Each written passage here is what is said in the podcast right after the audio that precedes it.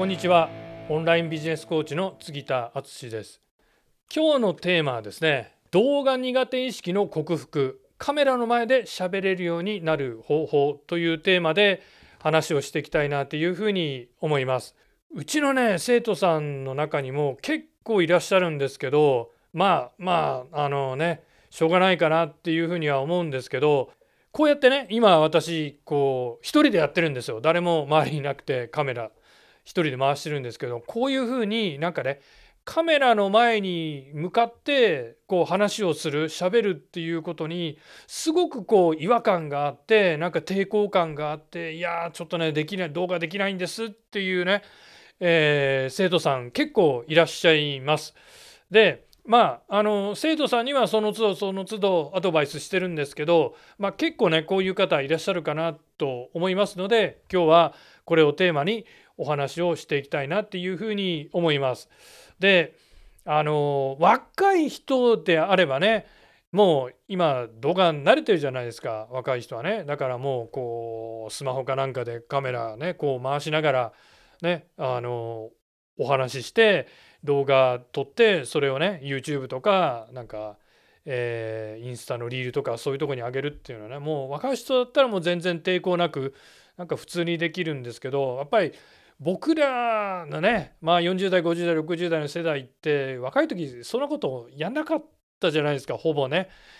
なんでやっぱりあのこうやってカメラの前で一人でなんかベラベラ喋るっていうのはすごくこう気持ち悪いっていうかなんか抵抗感があるっていうかねまあ気持ちは気持ちは分かりますけどま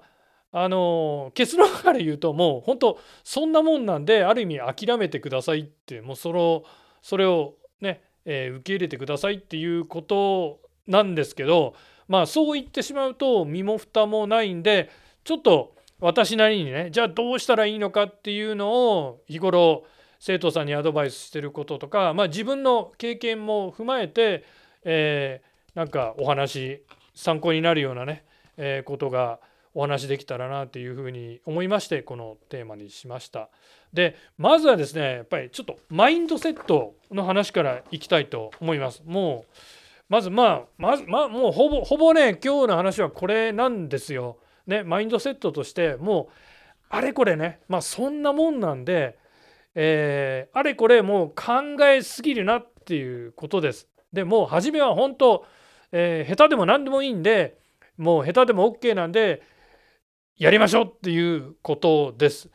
でまあそうは言っても杉田さんねやっぱりなかなかできないんですよっていうね、えー、話も多いんでちょっとあの私なりにですね、えー、じゃあどうすればあの何て言うのかなまあこうこういうふうにねカメラの前でその自分の考えてることとかメッセージをえー、お話をしてお客様とか、えー、視聴者の人に伝えていくことができるのかっていう、まあ、対策法っていうかな、あの克服法っていうかちょっと考えてみましたもう一気に、えー、出しちゃいますね。まあ、4つほど私は考えてみたんですけどまあ一つはですねえー、そのやっぱり一人カメラに向かって喋るのはどうしてもっていうのであればですねまあ何て言うのかな聞いてくれる人話を聞いてくれる人インタビュアーみたいな人をまあ用意して、えー、カメラを回す実際収録ライブをやってみるっていうのは、えー、いいかなと思います。これであればね、まあ、大抵の人はできるかなって思うんですよね。ただただですね正直これはあまりおすすめはしません。どうしてかっていうとですねうんまあ初めの1回2回3回ぐらいはもうどうしてもね一人でカメラの前で向かって喋るのができないんですっていうのであればこれやってみていいかなって思うんですけど、まあ、逆に言えばですねあの聞いてくれる人がいないとインタビュアーがいないと動画が撮れないっていうふうになっちゃうんですよ。そうなるとうん、これねやっぱり聞いてくれる人を手配する準備する用意するっていうのにね時間も手間も取られるしいやちょっと今日ねその普段インタビューとか聞いてくれる人に頼んでも「いやちょっと今日都合悪いんで今度にしてください」とかって言われたらそれでもう収録ができなくなっちゃうじゃないですか。やっぱりもう今の時代スピードスピードが大事なんでもう極端な話ねコンテンツ思い立ったらもう即取れるような準備をしておくっていうのがあのすごくね大事です。なのでまあこれはもう本当初めの12回3回ぐらいにとどめておいたらどうかなと思います。これ実は私も初めは、えー、チームメンバーにこれやってもらいました。なんかやっぱりねあのすごく抵抗があったんで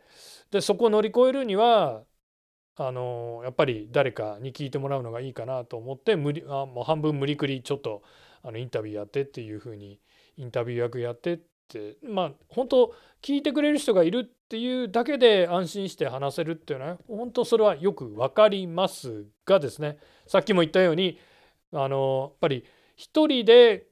カメラを回してこうカメラに向かって喋るっていうことができるようにもなってほしい。というふうに思うんですよね。でそのためにじゃあどうすればいいのかっていうのを私がまあ心がけてきたっていうか、まあ、今でもそうなんですけどやっぱり多分ねそのコンテンツを考えた時にこれあの人こうだったからあの人に対してねこうアドバイスしてあげたいなとかやっぱりあると思うんですよ。なのでその伝えたい人できるだけ具体的にイメージをして頭の中に思い浮かべながらまあ本当あたかもその人がカメラの向こうになんか立って聞いてくれてるようなのをちょっとイメージしてねやればまだちょっとね意識はそっちの方に行ってカメラの前で一人ベラベラ喋っても別にね違和感ないかな違和感がなくなるんじゃないかなっていうふうに思います。でえっ、ー、と3番目はですねあの原稿を用意するんですよ。で実は私今日もここに原稿原稿みたいなまあアドリブも含めてやってるんですけど今日話することっていうのをこう書き出してます。であのまあ原稿のねその台本原稿というか台本というか台本の書き方はあのまあその何て言うのかな要約したものを書いといてあとはアドリブでやるっていうやり方もあるしもう一切台本なしでできるっていう人もいますしもうそれはあのそれぞれねその人のタイプなんでもうまあいいっちゃいいんですけど、まあ、特に初心者で初めの数回目はですね台本を用意されるのがいいかなと思います。でもう台本をねまああたかもこう本を読むような形で、えー、やるんですよ。そうしたらまあそのなんか読み上げるっていうことに意識がいってそんな中ねこう違和感はないかなって思います。ただそうなんですよ台本読むとなると目線の問題がねちょっと出てくるかなと思いますけどもう初めは初めからねカメラ目線でカメラに向かってちゃんと話できるかっていうとねやっぱりこれも慣れが必要なんでまあ初めのうちはもう原稿棒読みでもいいんですよ。これちょっと後で話しようかなと思うんですけどとにかくあの始めるっていう下手でもいいから始めるっていうことが大事なんでそんなことは気にせずに、えー、台本を原稿を用意してもうそれをもう読むような形本を読むような形でやってやるっていうのもねまあいいかなっていうふうに思います。でえ、ー、と対策のこう4つ目はですねあの、まあ、YouTube でも、まあ、Facebook でも何でもいいんですけどこう説明が説明書きができるところがありますよね。あそこのところにねもうあの動画初心者ですとかね練習中ですとかね、えー、書いとけばいいんですよ。まあ、要するに、えー、書いといて開き直りましょうっていうことです。もうあの下手を下手でも晒していくと。でいやそんなんちょっと恥ずかしいじゃないですかってねこう言う人もいるかなと思うけどいやいやもうそんな何て言うのかな初めから何万何こう何何十万っていう再生なんかされないですよ。まあまあ、それが現実ですよ。初めのうちはもう本当知り合いが見てくれる程度そっからそっからでいいんですよ。で、えー、動画初心者ですとかね今練習中ですとかって、えー、書いていくのもねいいかなと思います開き直りで。で開き直りではないかなと思うんですがねこれねあの思いついたのは、えー、ある僕はあの好きで最近車の YouTube をよく見るんですけど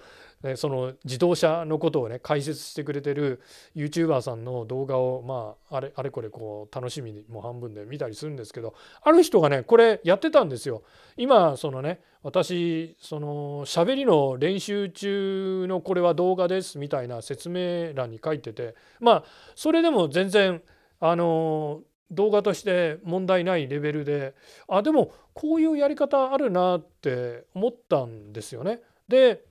うんだから練習中とか初心者ですって書いてじゃあバカに、ね、するかまあバカにする人もいるかもしれないですけどもうそもそもあなたのことをバカにするようなちょっと話し方が変だから変変って言ったらあれですけどねままだまだその練習中ななのに、えー、あなたのことをバカにするような人もまあそもそもお客さんにならないんですよ。でまあもうあのー、ねまあそもそもインターネット SNS っていうのはまあねそういうまあ変なやつ嫌なやつもいればいい人もいるっていう世界なんで、えー、まあそもそもまあそういうところなんで、えー、これねあのおすすめです動画初心者ですとか練習中ですっていうのをもう説明文に書いておくっていうのね、えー、やってみたらどうかなっていうふうに思います。でまあまあ対策ね4つ挙げましたけど本当まあ極論これにこだわらなくてもいいと思うんですよ。もう円やで、えー、やってみたらいいと思います。で何て言うのかなあのー、ほとんどのね世の中のほとんどの人は見る線なんですよ。見る見るのが専門でこうやって動画を撮って YouTube とか Facebook とかインスタでこう情報発信していこうっていう人は世の中的には多分1%もいないんですよ。もちろんねあの YouTube とか見たらあ YouTube やってる人いっぱいいるんだなって言っても日本の人口のまあどれぐらいか分かんないですけど1%超えてるかもしれないんですけどまあそんなもんですよ。なので、えー、ほとんどの人は見る線。ででもまあ一般の人はねいいと思うんですよ見る線で全然。ねあのー、ねこう趣味か趣味と実益をね兼ねて、えー、やってる人もいると思うんですけどでもいつも言ってるようにもう今時の起業家はですね特にオンラインでもって稼ごうという人は見る線じゃあはっきり言って僕はダメだと思います。ね、で見る見る線からそうじゃなくってまあ下手でもいいんで情報を動画で出していく、まあ、音声でもいいんですけど情報を出していくっていうのは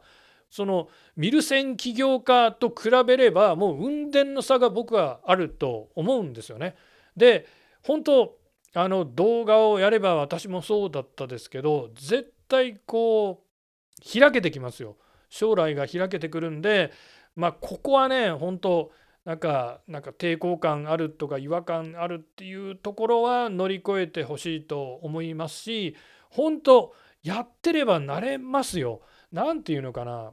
あのやっぱり初めはねその話することで一生懸命でなかなかこうカメラ目線とかね作れないと思うんですよ。でも今割と僕こう余裕を持ってカメラを見れるようになったんですよ僕も。で昔はやっぱりもう話すのに一生懸命で、うん、もうわーって感じでとてもカメラなんて見る余裕がなかったんで多分私のね昔の動画見たら減っただなってまあ残してあるんでまあよかったら見てほしいんですけどまあ今でもねそんなにうまくないですけどまあまあまあでもまあまあ見ていただけるぐらいにはね動画撮れるようになったかなっていうふうに思います。で本当動画で情報発信できるようになればですねあなたのファンがどんどん集まってきます。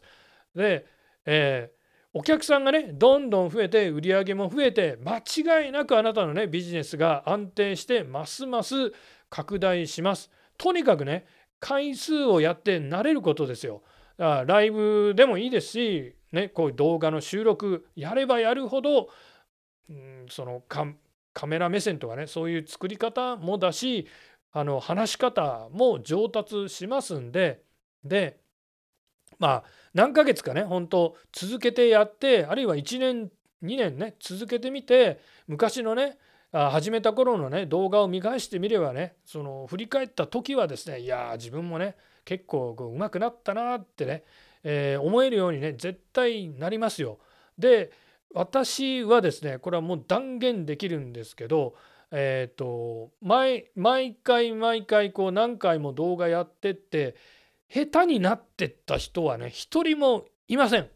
絶対やればやるほどうまくなるんでだからでもやらないとうまくならないんですよね 当たり前だけどだから本当まあ初めのうちは違和感とかなんかうんなんかこれ嫌だなってね思うかもしれない私もそうだったんで分かりますけど本当そこは、えー、乗り越えてい、えー、ってほしいなっていうふうに思います。本当繰り返しになりますけどあなたもねめげずに諦めずにですね動画やってってほしいなっていうふうに思います。